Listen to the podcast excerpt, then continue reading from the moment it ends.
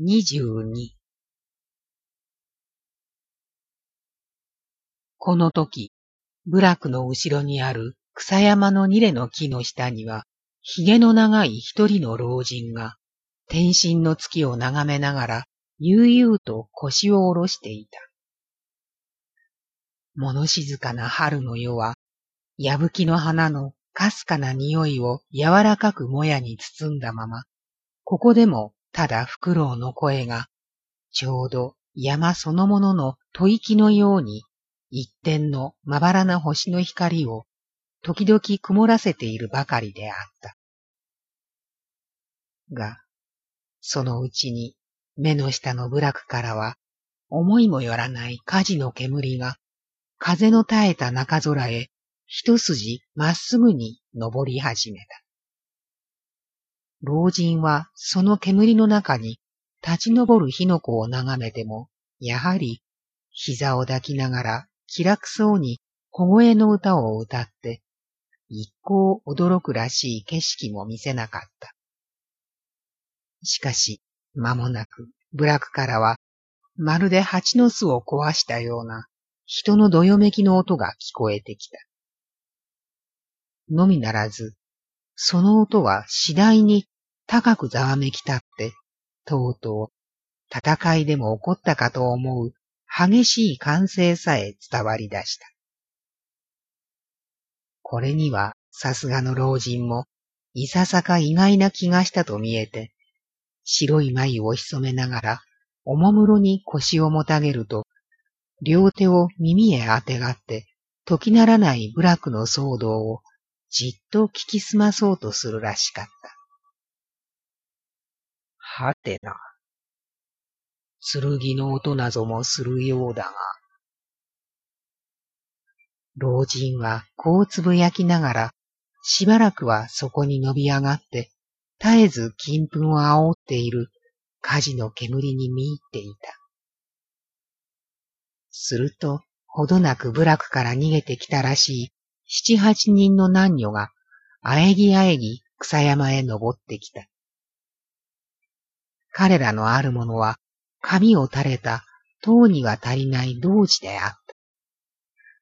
あるものは、肌も見えるくらい、襟やもっそ紐を取り乱した寝起きらしい娘であった。そうしてまた、ある者は弓よりもなお腰の曲がった立ち居さえ苦しそうな老婆であった。彼らは草山の上まで来ると、言い合わせたように、皆足を止めて、月夜の空を焦がしている部落の火事へ目を返した。が、やがてその中の一人が、二レの寝型に佇んだ老人の姿を見るや否や、気遣わしそうに寄り添った。この足弱の一軍からは、思い金の御事、思い金の御事という言葉がため息と一緒に溢れてきた。と同時に、胸もあらわな、嫁にも美しい娘が一人、おじさまと声をかけながら、こちらを振り向いた老人の方へ、小鳥のように身軽く走り寄った。どうしたのだ？あの騒ぎは。思い金の御事は、まだ眉を潜めながら、取りすがった娘を片手に抱いて、誰にともなくこう尋ねた。スサノオの御事がどうしたことか、急に乱暴を始めたとか申すことでございますよ。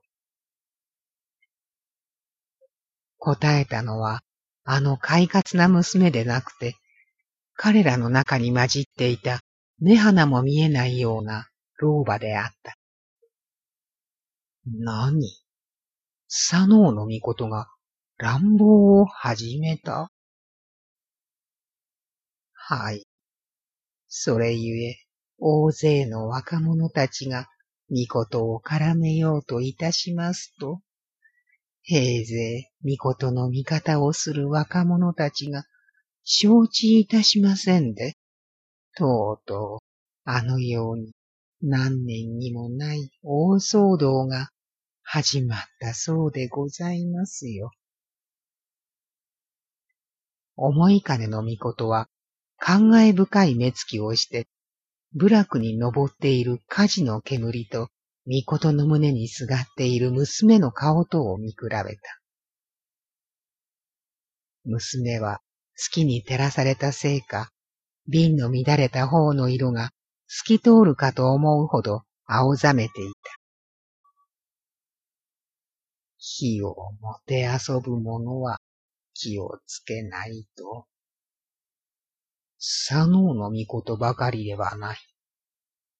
火をもて遊ぶ者は気をつけないと。御事はシワだらけな顔に苦笑を浮かべて、今はさらに広がったらしい火の手をはるかに眺めながら、黙って震えている名の髪をいたわるように撫でてやった。二十三。部落の戦いは翌朝まで続いた。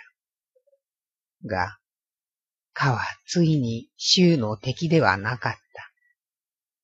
佐野は味方の若者たちと共に、とうとう敵の手に生け取られた。日頃彼に悪意を抱いていた若者たちは、マリのように彼を戒めた上、いろいろ乱暴な領辱を加えた。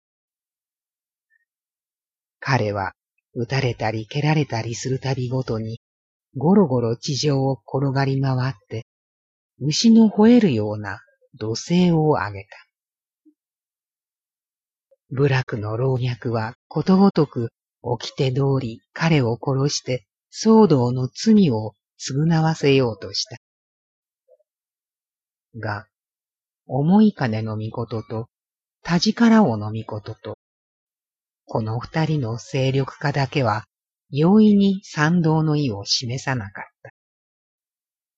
田力王の御事は、スサノオの罪を憎みながらも、彼の非凡な旅力には愛惜の情を感じていた。これは同時にまた、思い金の御事が、むざむざ彼ほどの若者を殺したくない理由でもあった。のみならず、御事は彼ばかりでなく、すべて人間を殺すということに極端な嫌悪を抱いていた。部落の老若は彼の罪を定めるために三日の間議論を重ねた。が、二人の御事たちはどうしても意見を改めなかった。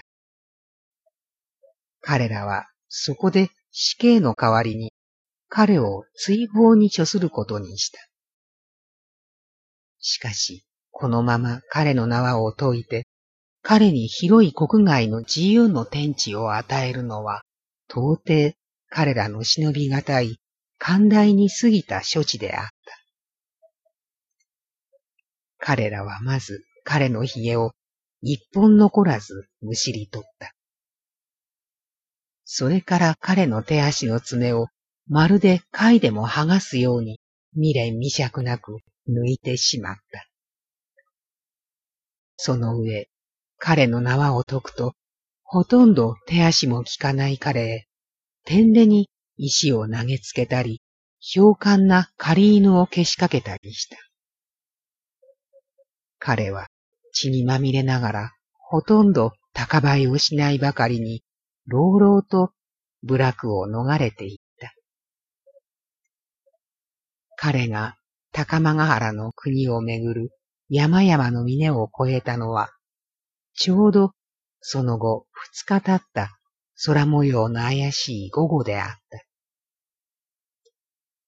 彼は山の頂へ来たとき、険しい岩村の上へ登って、住み慣れた部落の横たわっている盆地の方を眺めてみた。が、彼の目の下には、ただ薄白い霧の海がそれらしい平地をぼんやりと透かしてみせるばかりであった。彼はしかし岩の上に朝焼けの空を追いながら長い間じっと座っていた。すると谷間から吹き上げる風が昔の通り彼の耳へ聞き慣れた囁きを送ってきた。佐野よ。お前は何を探しているのだ。俺と一緒に来い。俺と一緒に来い。佐野よ。彼はようやく立ち上がった。そうして、まだ知らない国の方へおもむろに山を下り出した。そのうちに朝焼けのほてりが消えると、ぽつぽつ雨が落ち始めた。彼は一枚の衣の他に何もまとってはいなかった。首玉や剣は言うまでもなく生け捕りになった時に奪われていた。雨はこの追放人の上においおい激しくなり始めた。風も横殴りに落としてきては、時々ずぶ濡れになった衣の裾を裸の足へ叩きつけた。彼は歯を食いしばりながら足元ばかり見つめて歩いた。実際目に見えるものは足元に重なる岩だけであった。その他は一面に暗い霧が山や谷を封じていた。霧の中では風雨の音か、それとも谷川の水の音か、凄まじくざっとおちこちに見えくり返る音があった。が、彼の心の中には、それよりもさらに凄まじく、寂しい怒りが荒れ狂っていた。二十四やがて足元の岩は湿った苔になった。苔はまた間もなく深いシダの茂みになった。それから竹の高い熊笹に。いつの間にか、スサノオは山の中腹をうずめている森林の中へ入ったのであった。森林は容易に尽きなかった。風雨も依然としてやまなかった。空には、もみやトガの枝が暗い霧を払いながら悩ましい悲鳴を上げていた。彼は熊笹を押し分けて、シャニムにその中を下っていった。熊笹は彼の頭をうずめて、絶えず濡れた葉を飛ばせていた。まるで森全体が彼の行く手を遮るべく、生きて動いているようであった。彼は休みなく進み続けた。彼の心の内には相変わらずうつぼつとして怒りが燃え上がっていた。が、それにもかかわらず、この荒れ模様の森林には何か凶暴な喜びを目覚まさせる力があるらしかった。彼は草木やツタカズラを腕いっぱいにかきのけながら時々大きな声を出してうなっていく風雨に応えたりした。昼もやや過ぎた頃、彼はとうとう一筋の谷川にがむしゃらな進路を遮られた。谷川の水のたぎる向こうは削ったような絶壁であった。彼はその流れに沿って再び熊笹をかき分けていった。するとしばらくして、向こう岸へ藤鶴を編んだ架け橋が水煙と雨のしぶきとの中に危うくかかっているところへ出た。架け橋を隔てた絶壁には、過色の煙がなびいている大きなホラ穴がいくつか見えた。彼はためらわずに架け橋を渡って、その穴の一つを覗いてみた。穴の中には二人の女が炉の火を前に座っていた。二人とも火の光を浴びて描いたように赤く見えた。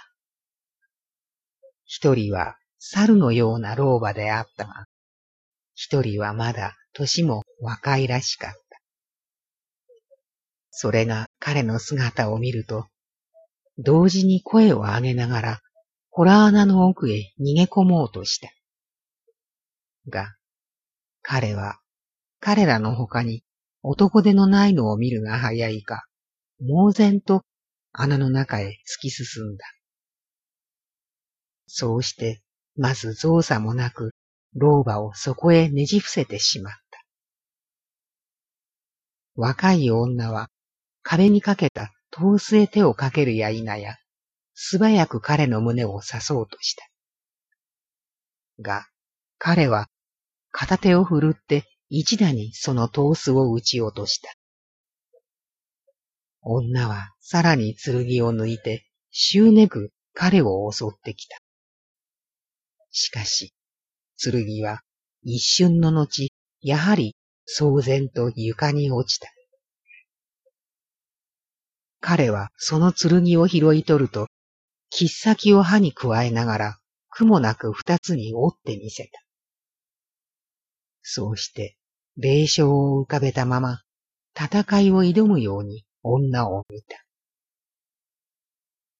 女はすでに斧を取って、三度彼に手向かおうとしていた。が、彼が剣を折ったのを見ると、すぐに斧を投げ捨てて、彼の哀れみに訴うべく、床の上にひれ伏してしまった。俺は腹が減っているのだ。食事の支度を知れい。彼は捕らえていた手を緩めて、猿のような老婆をも自由にした。それから、炉の火の前へ行って、楽々とあぐらをかいた。二人の女は彼の命令通り、黙々と食事の支度を始めた。25ホラー穴の中は広かった。壁にはいろいろな武器がかけてあった。それが炉の火の光を浴びて、いずれも凛々しく輝いていた。床にはまた鹿や熊の皮が何枚もそこここに敷いてあった。その上、何から起こるのか、薄甘い匂いが心よく暖かな空気に漂っていた。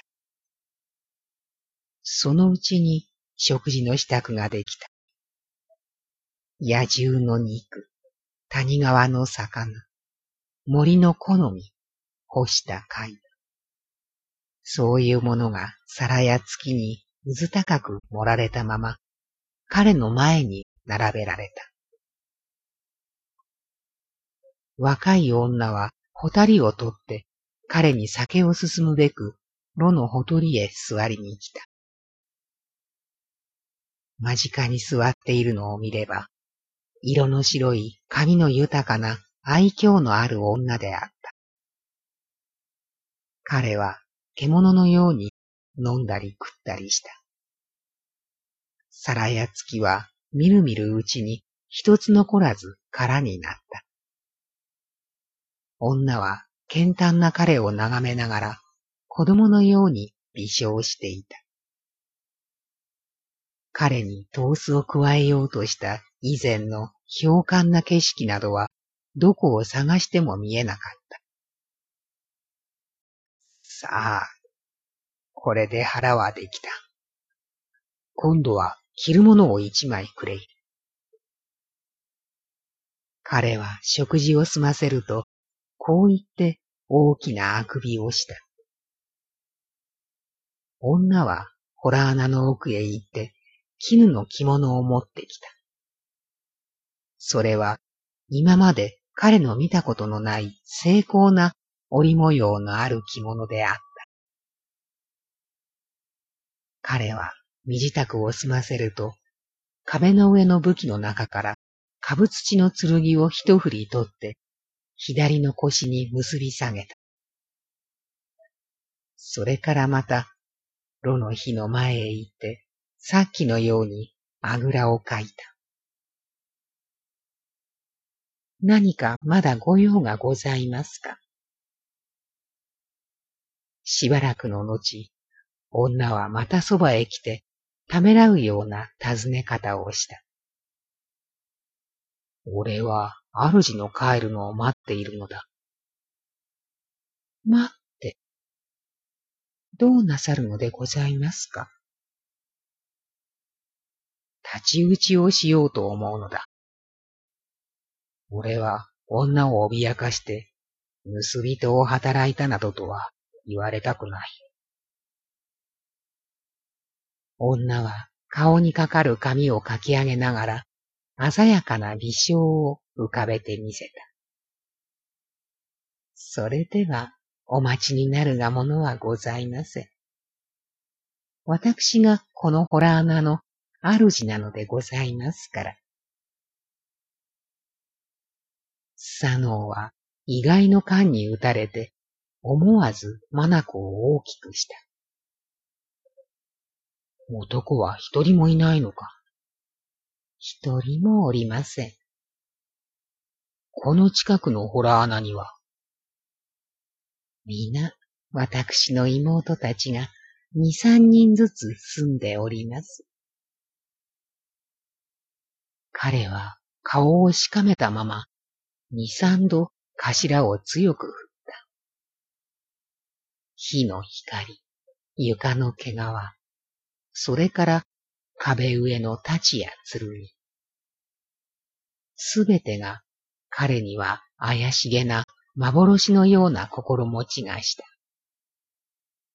ことにこの若い女はきらびやかな首玉や剣を飾っているだけに余計人間離れのした山姫のような気がするのであった。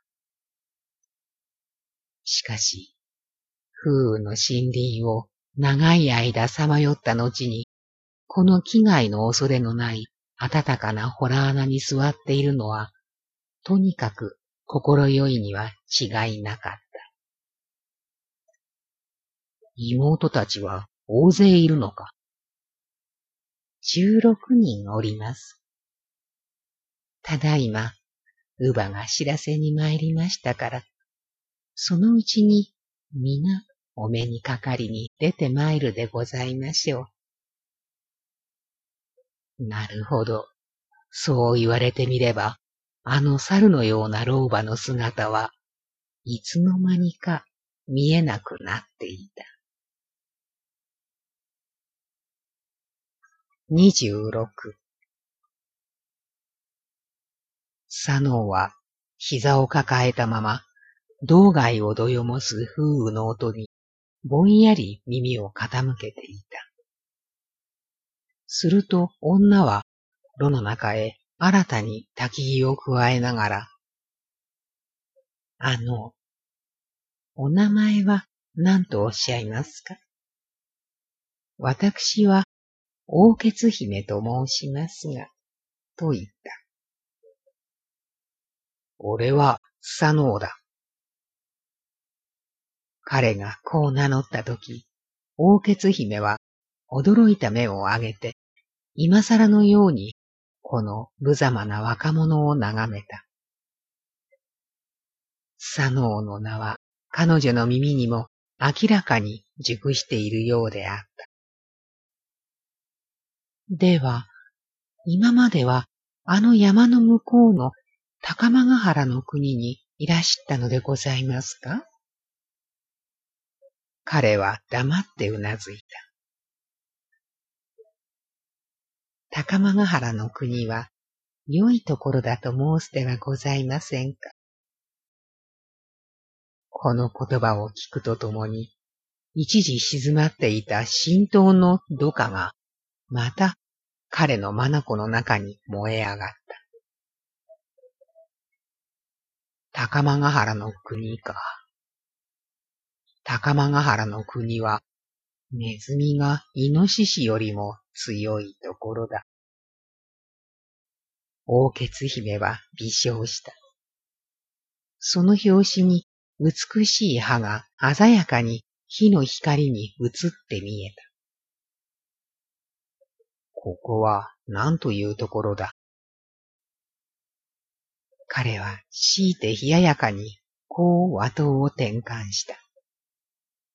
が、彼女は微笑を含んで彼のたくましい肩のあたりへじっと目を注いだまま、何ともその問いに答えなかった。彼は苛立たしい眉を動かして、もう一度同じことを繰り返した。大血姫は初めて我に帰ったように、滴るような媚びを目に浮かべて、ここでございますか？ここは、ここは、イノシシがネズミより強いところでございます。と答えた。その時、にわかに人の気配がして、あの老婆を先頭に、十五人の若い女たちが、風雨にめげた景色もなく、ぞろぞろホラー穴の中へ入ってきた。彼らは皆方に紅を刺して、高々と黒髪をつかねていた。それが順々に大血姫と親しそうな挨拶を交換すると、あっけに取られた彼の周りへ、慣れ慣れしく、天でに席を締めた。首玉の色、耳輪の光、それから着物の絹ずれの音。ホラー穴のうちは、そういうものが、ホタ明かりの中に満ち満ちたせいか、急に狭くなったような心持ちがした。十六人の女たちはすぐに彼を取り巻いて、こういう山の中にも似合わない陽気な酒盛りを開き始めた。彼は、はじめは推しのように、ただ進められる杯を一息にぐいぐい飲み干していた。が、酔いが回ってくると、おいおい大きな声を上げて、笑ったり話したりするようになった。女たちのある者は、玉を飾って琴を弾いた。またある者は、杯を控えて、生めかしい恋の歌を歌った。ホラー穴は、彼らの選ぐ声に、なりと読むばかりであった。そのうちに夜になった。老婆は炉に焚き火を加えるとともに、いくつも油火の灯台を灯した。その昼のような光の中に、彼は泥のように酔いしれながら、前後左右に終戦する女たちの自由になっていた。十六人の女たちは時々彼を奪い合って、互いに狂心を帯びた声を立てた。が、大抵は大血姫が妹たちの怒りには頓着なく、酒に浸った彼を浪談していた。彼は風雨も山々も、あるいはまた高間ヶ原の国も忘れて、ホラー穴を込めた四分の木の中に全く沈面しているようであった。ただその大騒ぎの最中にも、あの猿のような老婆だけは静かに片隅にうずくまって、十六人の女たちの人目をはばからない衰退に皮肉な流し目を送っていた。二十七夜は次第に更けていった。空になった皿やホタリは、時々けたたましい音を立てて、床の上に転げ落ちた。床の上に敷いた毛皮も、絶えず机から滴る酒に、いつかぐっしょり濡らされていた。十六人の女たちは、ほとんど正体もないらしかっ。彼らの口から漏れるものは、ただ意味のない笑い声か、苦しそうな吐息の音ばかりであった。やがて、老婆は立ち上がって、明るい油火の灯台を一つ一つ消していった。後には、炉に消えかかったすすくさいホタの火だけが残った。そのかすかな火の光は十六人の女に苛まれている小山のような彼の姿を朦朧といつまでも照らしていた。翌日、彼は目を覚ますと、ホラー穴の奥にしつらえた絹や毛皮の寝床の中にたった一人横になっていた。寝床には姿畳を述べる代わりに、うず高く桃の花が敷いてあった。昨日から道中に溢れていた、あの薄甘い不思議な匂いは、この桃の花の匂いに違いなかった。彼は鼻を鳴らしながら、しばらくはただぼんやりと岩の天井を眺めていた。すると、気違いじみた夕べの記憶が夢のごとく眼に浮かんできた。と同時にまた、妙な腹立たしさがむらむらと浸透を襲い出した。畜生。佐野はこううめきながら勢いよく寝床を飛び出した。その拍子に桃の花が煽ったように空へ舞い上がった。ホラー穴の中には、例の老婆が余念なく朝飯の支度をしていた。大血姫はどこへ行ったか全く姿を見せなかった。彼は手早く靴を履いて、株土の太刀を腰に帯びると、老婆の挨拶には頓着なく、大股に道外へ甲を運んだ。美風は彼の頭からすぐさま祝水を吹き払った。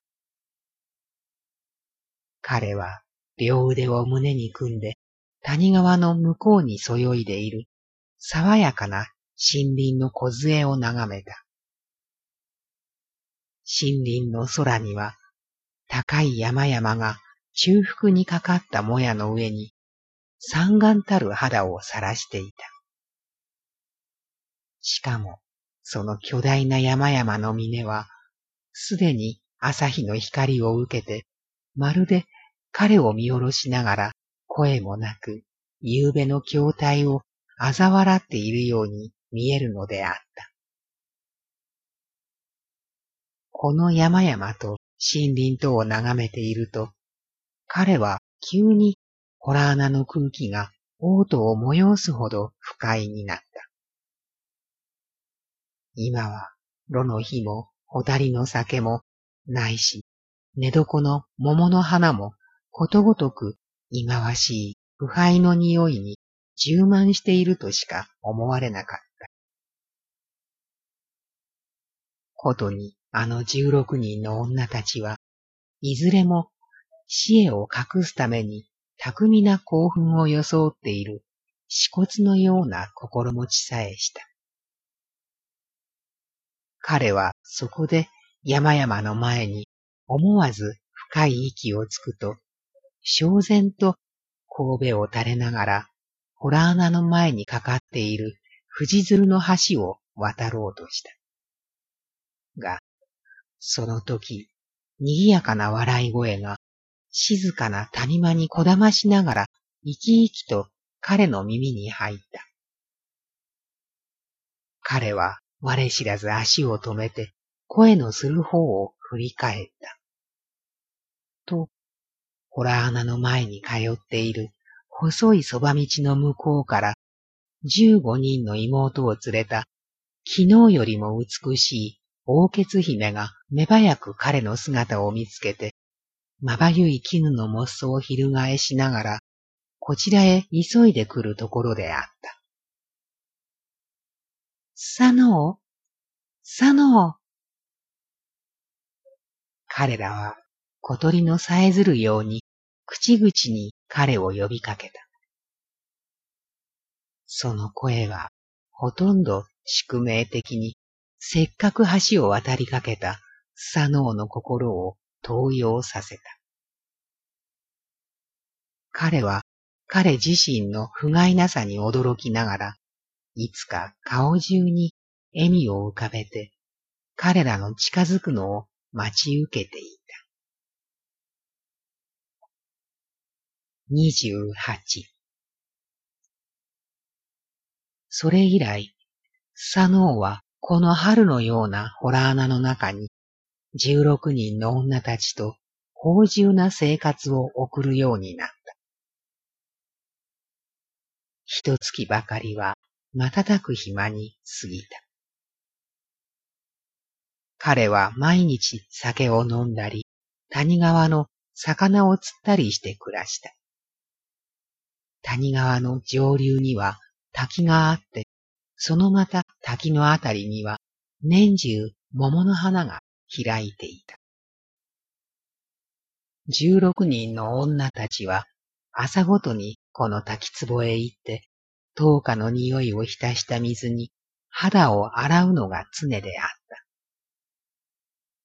彼はまだ朝日の差さないうちに女たちと一緒に水を浴ぶべく遠い上流まで熊笹の中を分け登ることも稀ではなかった。そのうちに偉大な山々も谷川を隔てた森林もおいおい彼と交渉のない死んだ自然に変わっていった。彼は朝夕静寂な谷間の空気を呼吸しても寸合の感動さえ受けなくなった。のみならず、そういう心の変化が全然彼には気にならなかった。だから彼は休んじて叫びたりな日ごとを迎えながら幻のような幸福を楽しんでいた。しかし、あるよ、夢の中に彼は山上の岩村に立って、再び高間ヶ原の国を眺めやった。高間ヶ原の国には日が当たって、雨の安川の大きな水が焼き立ちのごとく光っていた。彼は強い風に吹かれながら目の下の景色を見つめていると、急に言いようのない寂しさが胸いっぱいにみなぎってきた。そうして思わず声を立てて泣いた。その声にふと目が覚めたとき、涙は実際彼の方に冷たい跡をとどめていた。彼はそれから身を起こして、かすかな穂田明かりに照らされたホラー穴の中を見回した。彼と同じ灯火の寝床には酒の匂いのする大血姫が安らかな寝息を立てていた。これはもちろん彼にとって珍しいことでも何でもなかった。が、その姿に目をやると、彼女の顔は不思議にも美目の形こそ変わらないが、水死の老婆と同じことであった。彼は恐怖と剣を取り罠なく歯を噛み締めながら、そっと生温かい寝床を滑り抜けた。そうして素早く身支度をすると、あの猿のような老婆も感づかないほど、こっそりホラ穴の外へ忍んで出た。外には暗い夜の底に谷川の音ばかりが聞こえていた。彼は藤鶴の橋を渡るが早いか、獣のように熊笹をくぐって、この葉一つ動かない森林を奥へ奥へと分けていった。星の光、冷ややかなつい、苔の匂い、フクロウの目。すべてが彼には今までにない爽やかな力に溢れているようであった。彼は後も振り返らずに夜が明けるまで歩み続けた。森林の夜明けは美しかった。暗い戸賀やもみの空が燃えるように赤く染まったとき、彼は何度も声を上げて、あのホラー穴を逃れ出した彼自身の幸福を祝したりした。やがて太陽が森の真上へ来た。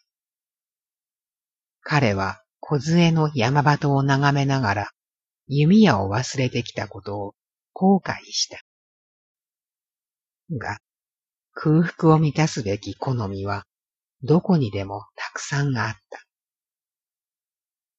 日の暮れは険しい崖の上に寂しそうな彼を見出した。森はその崖の下にも針葉樹の矛を並べていた。彼は岩角に腰を下ろして谷に沈む日輪を眺めながら薄暗いホラー穴の壁にかかっている剣や斧を思いやった。すると、なぜか山々の向こうから十六人の女の笑い声がかすかに伝わってくるような心持ちがした。それは想像もできないくらい怪しい誘惑に富んだ幻であった。彼は暮れかかる岩と森とを食い入るように見据えたまま、必死にその誘惑を防ごうとした。が、あのホラー穴のホタビの思い出は、まるで目に見えない網のように、じりじり彼の心を捉えていた。